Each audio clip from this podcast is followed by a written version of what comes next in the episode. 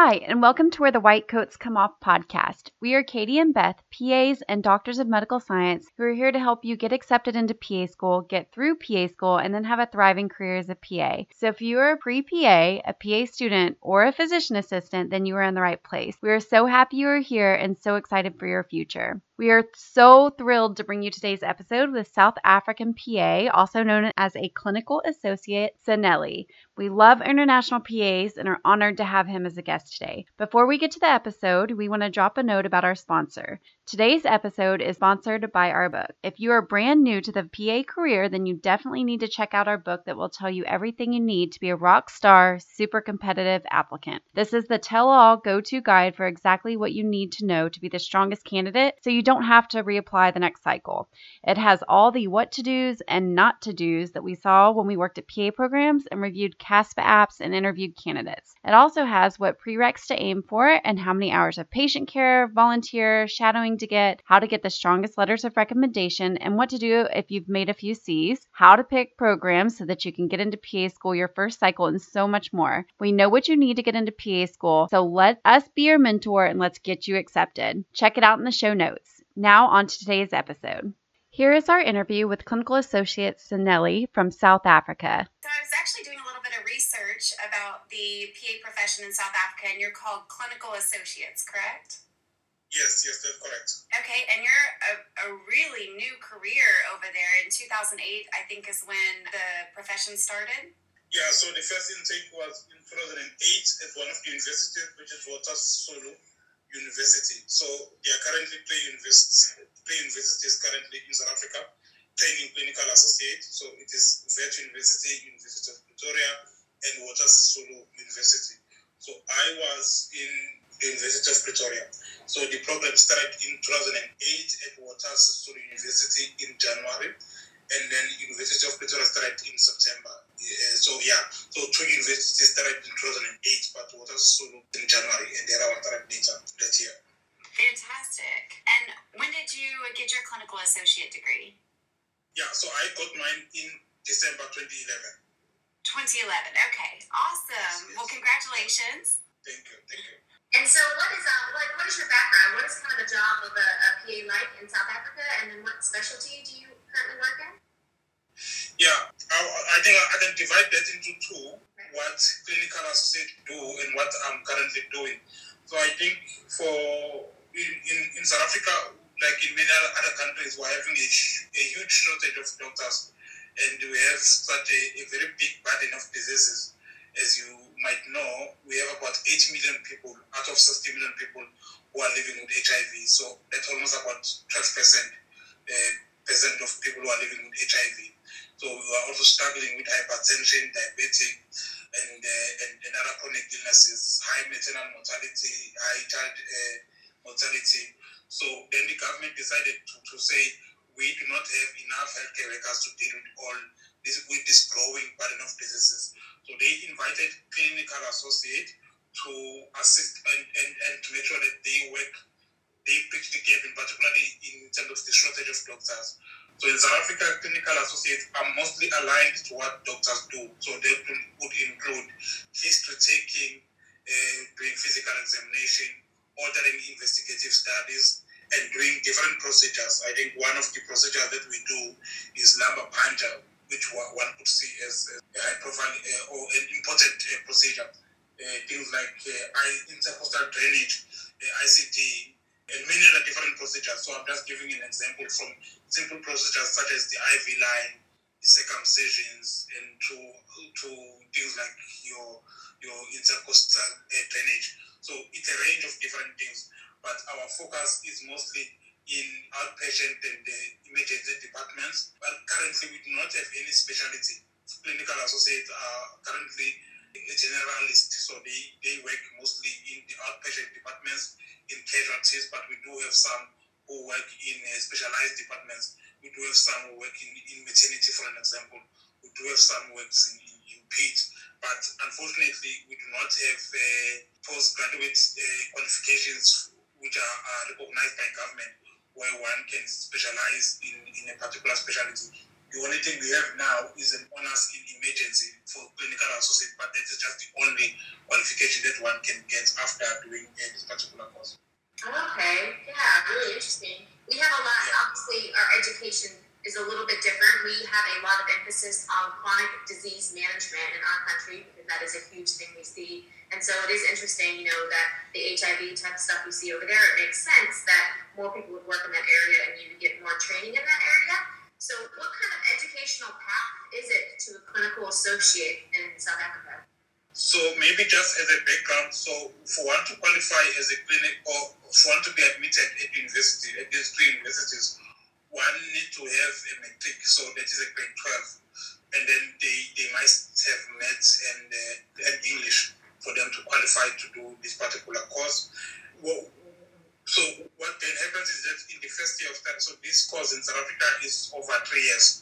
So unlike in other countries where it might be a postgrad where someone needs another course before they can get into this one, here you just need a school exit qualification which is um, known as matric, grade 12, before you can go. So this is an undergraduate uh, uh, profession, so you wouldn't need to have any degree for you to enter into this particular one.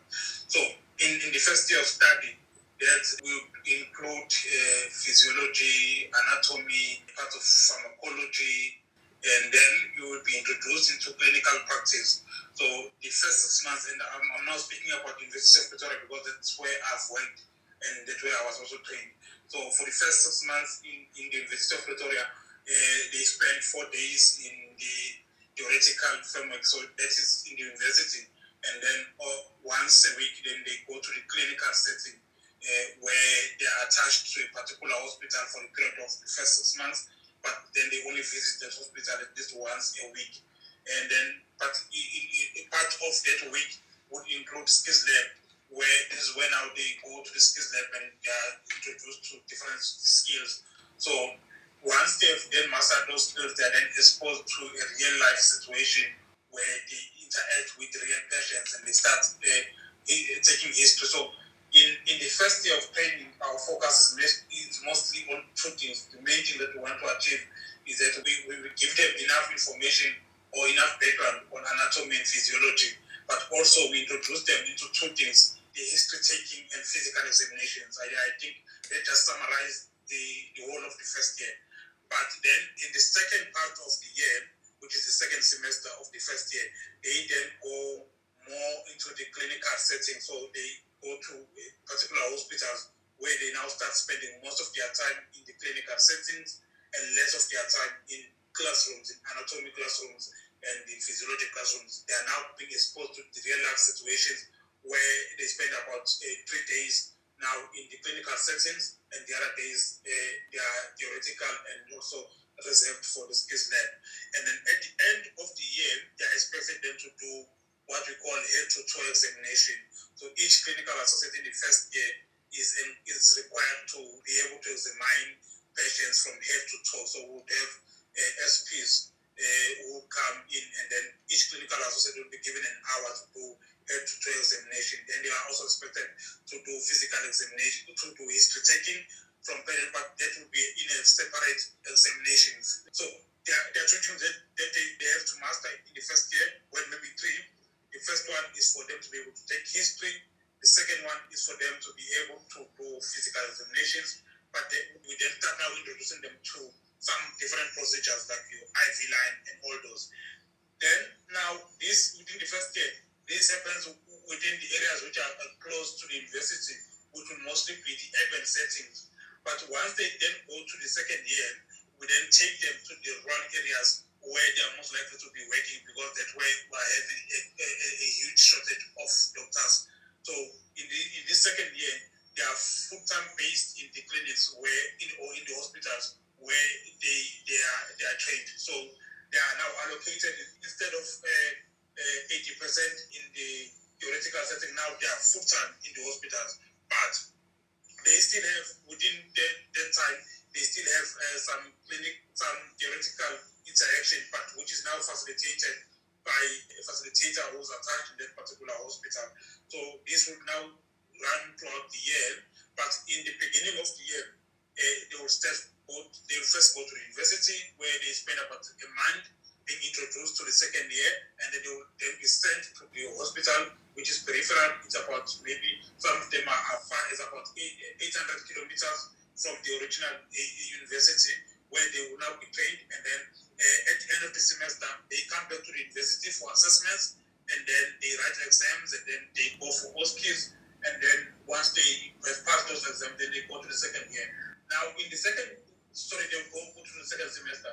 So in the second year, they're still generalists, so they'll be doing almost, they will be covering almost all the systems, so they, they move by the systems. But in the third year of study, that's where now they start going to PEDS, for an example.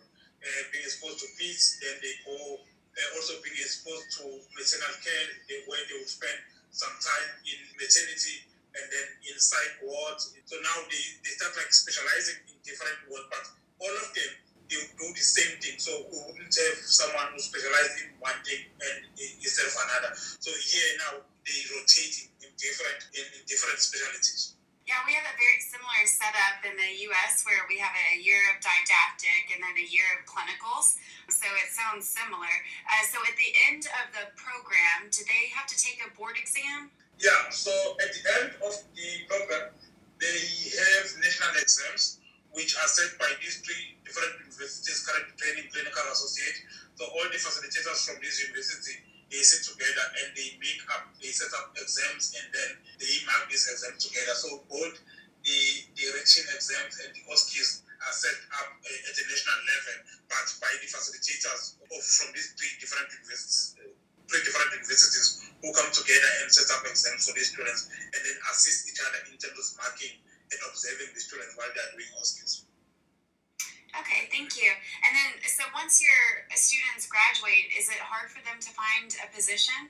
Well, it, it has been hard. I, I think there have been different phases. So, uh, from our phase, uh, which I would call maybe phase one, uh, all in all of us in our groups were sponsored by government, and uh, some were sponsored by military.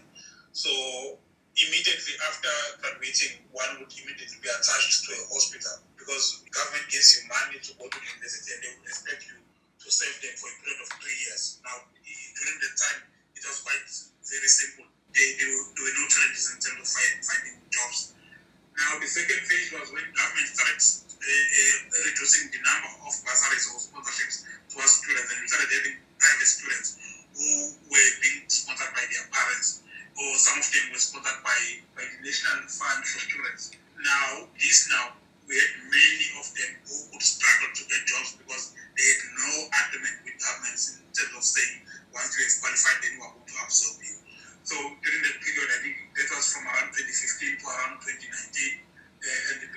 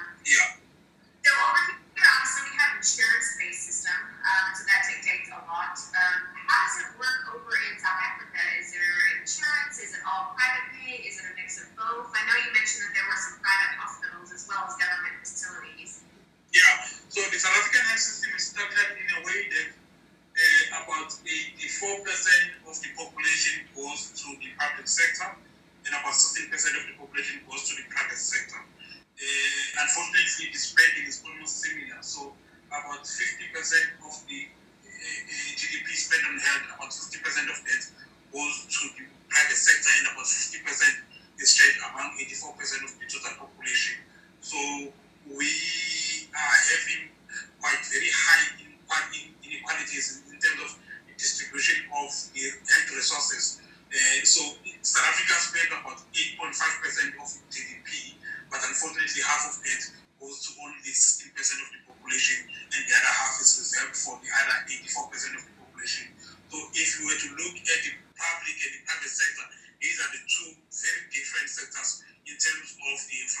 in terms of the availability of healthcare workers and in terms of uh, of the way they treat patients. So if you go to any public sector now, you'll find quite very long queues. Some patients coming in even to a particular facility even a day before. While in the in the private sector, you find a different picture where someone would book uh, their appointment and you know, be seen by a number of different uh, healthcare workers in, in, within hours. They just come in and they, and they go out. So there's still quite that huge imbalance, which now the government is now planning to move towards universal health coverage uh, using what they are calling national health insurance. So this has now been disturbed by the by, by COVID-19, but over the past years there were there were many pilots towards trying to move the country from this particular system, which is differentiates the quality of healthcare between the rich and poor, toward the system now which says that everyone has access, must have access to quality healthcare. So the national health insurance plan is, is set to come 2025.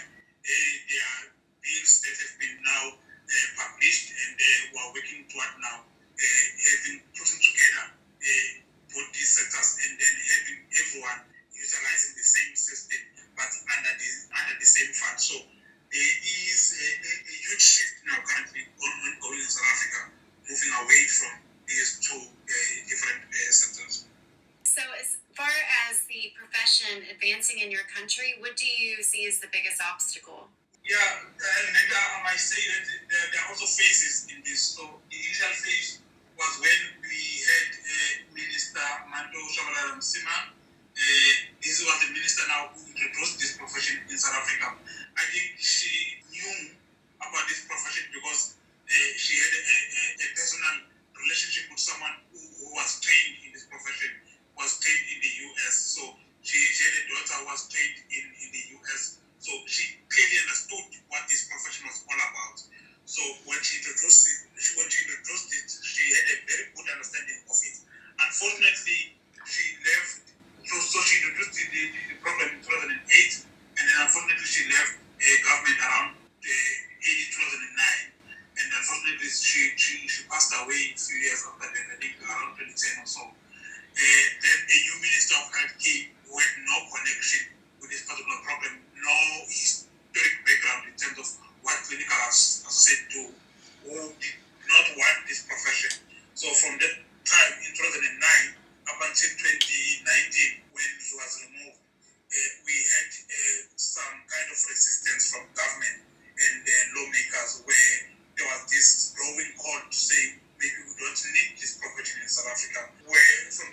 now, the now, even things like the scope of practice were non-existent. So clinical associates were just functioning differently in different parts, but through pressure, then we forced them to come up with a scope of practice, which was then finally made in 2016. Uh, we still had challenges. So until then, we we involve the what we call the public protector. This is now an office which uh, uh, investigates maladministration from the government officials. So now this is now the big on the news of, the recent week, where the public protector was investigating uh, government for neglecting this profession of clinical associate. This is still ongoing. Over the few months, we're now going to get the report from this uh, office of government, which in, investigates other government officials in terms of neglecting this very useful profession. So I would say that uh, it has been political buy-in that was lacking in South Africa that we, we might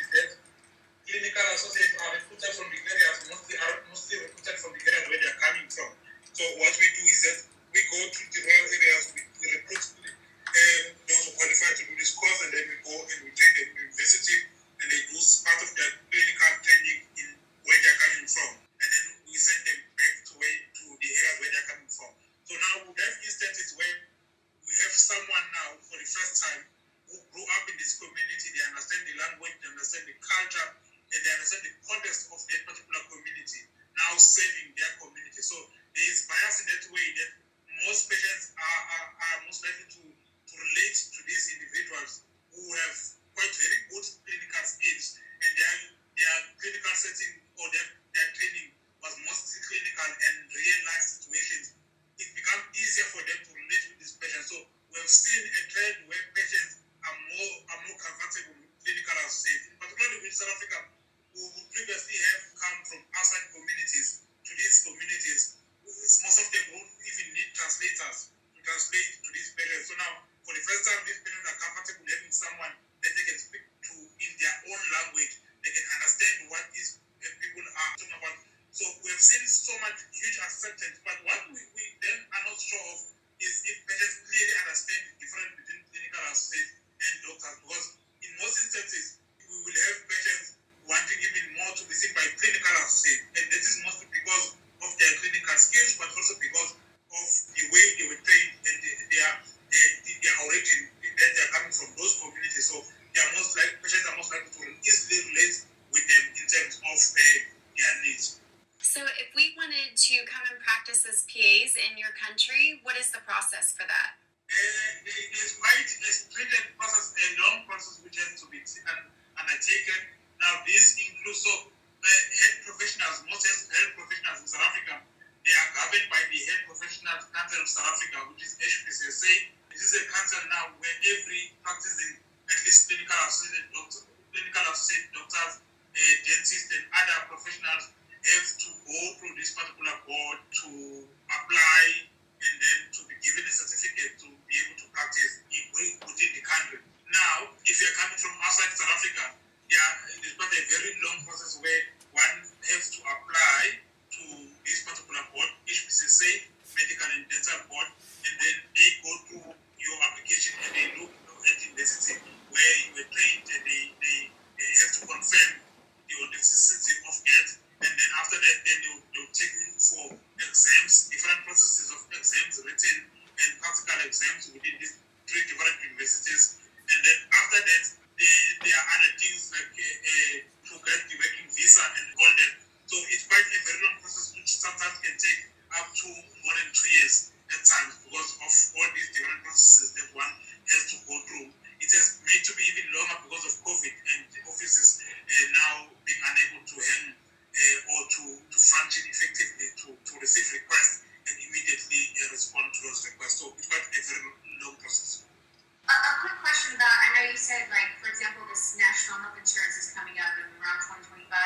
Do you see that expanding the clinical associate field? Do you think that's going to help kind of promote?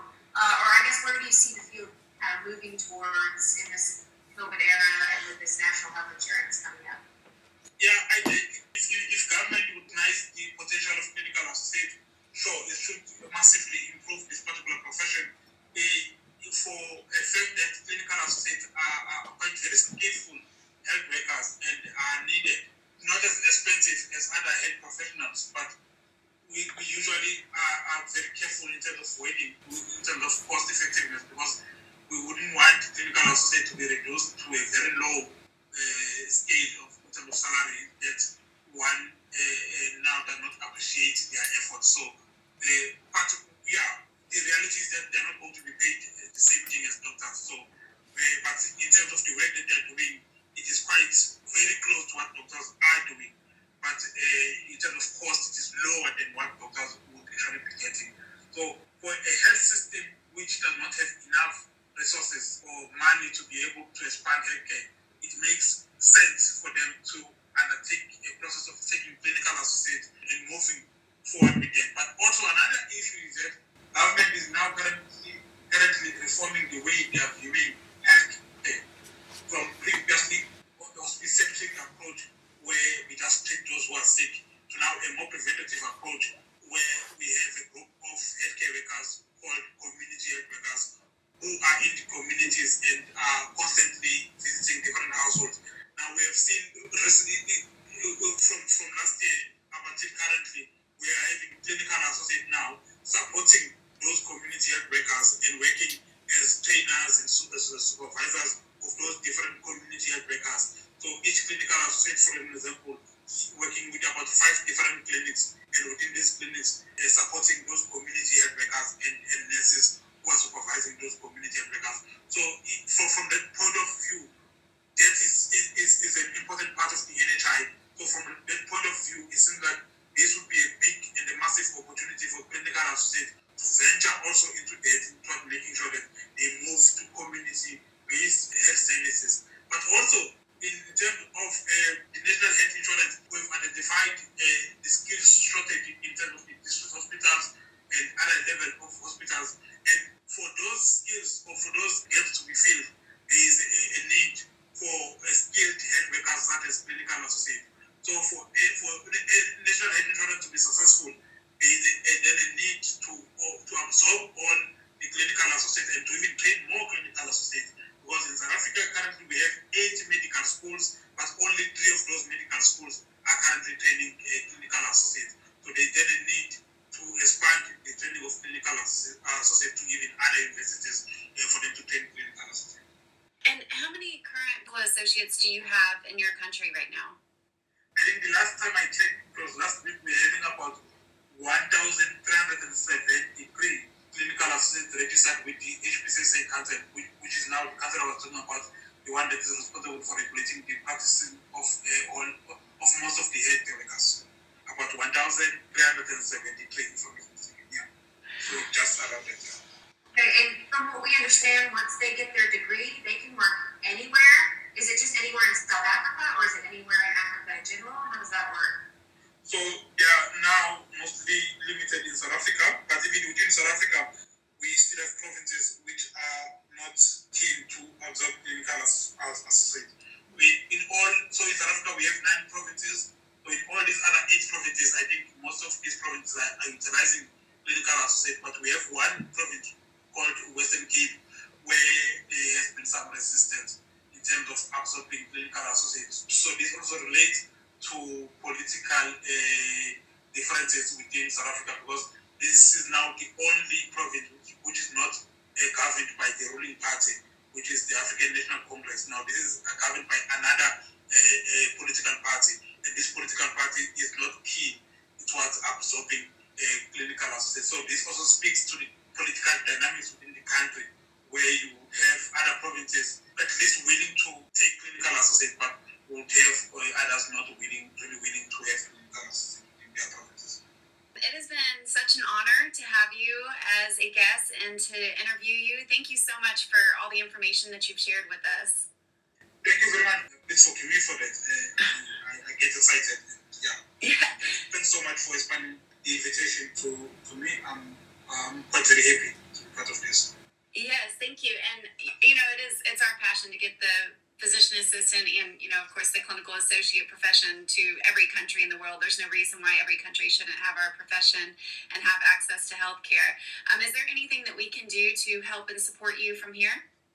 I think there's always a need for collaboration in particularly our associations uh, in terms of uh, i think it's called paea and other professional bodies in south africa in, in, in the us i think there is a need for professional uh, association in South Africa to learn uh, from the historic background of the associations in the US on dealing with different issues. Uh, so I think there's always that, that a gap would be filled in terms of assisting one another in moving forward toward making sure that this profession becomes a success. Obviously, there are feeling that also the US associations can learn from, from our side because we now have been existing for almost 10 years now, and there are few things that we have been exposed to, but I think we also have a, a lot to learn from, from the profession within the, the, the US, also looking at, at their long history of having this particular profession.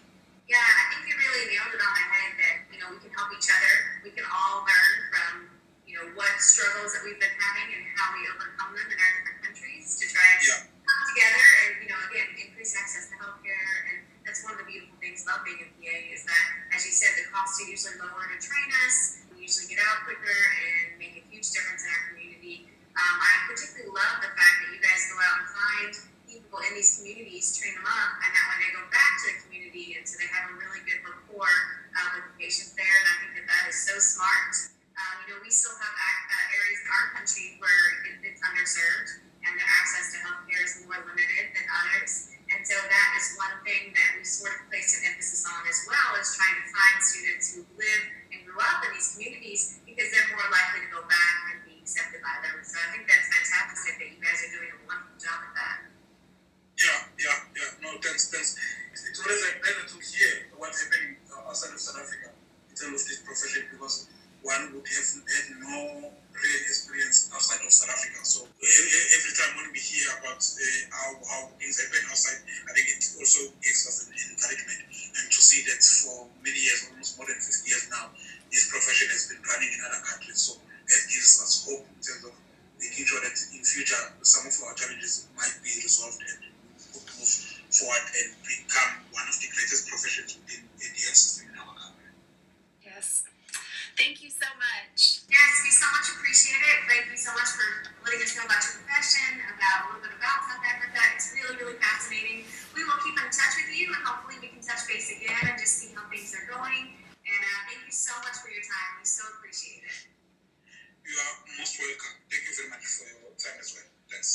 Thank you so much for listening to Where the White Coats Come Off. We are so happy you are here and so excited for all that your future holds as a PA. Before you leave, go to the show notes and download your free map to PA school. There are so many hoops to jump through and things to accomplish to even be able to apply to PA school, and it can be so overwhelming and confusing. So, we created a map to PA school checklist that will tell you exactly what you need to do and when to do it, taking you from freshman year all the way to PA school. And don't worry, if you are already a few years in, you can totally catch up. The link to get your free checklist is in the show notes, so jump on it and get started. The sooner you start, the sooner you begin your dream career. We'll catch you at the next episode.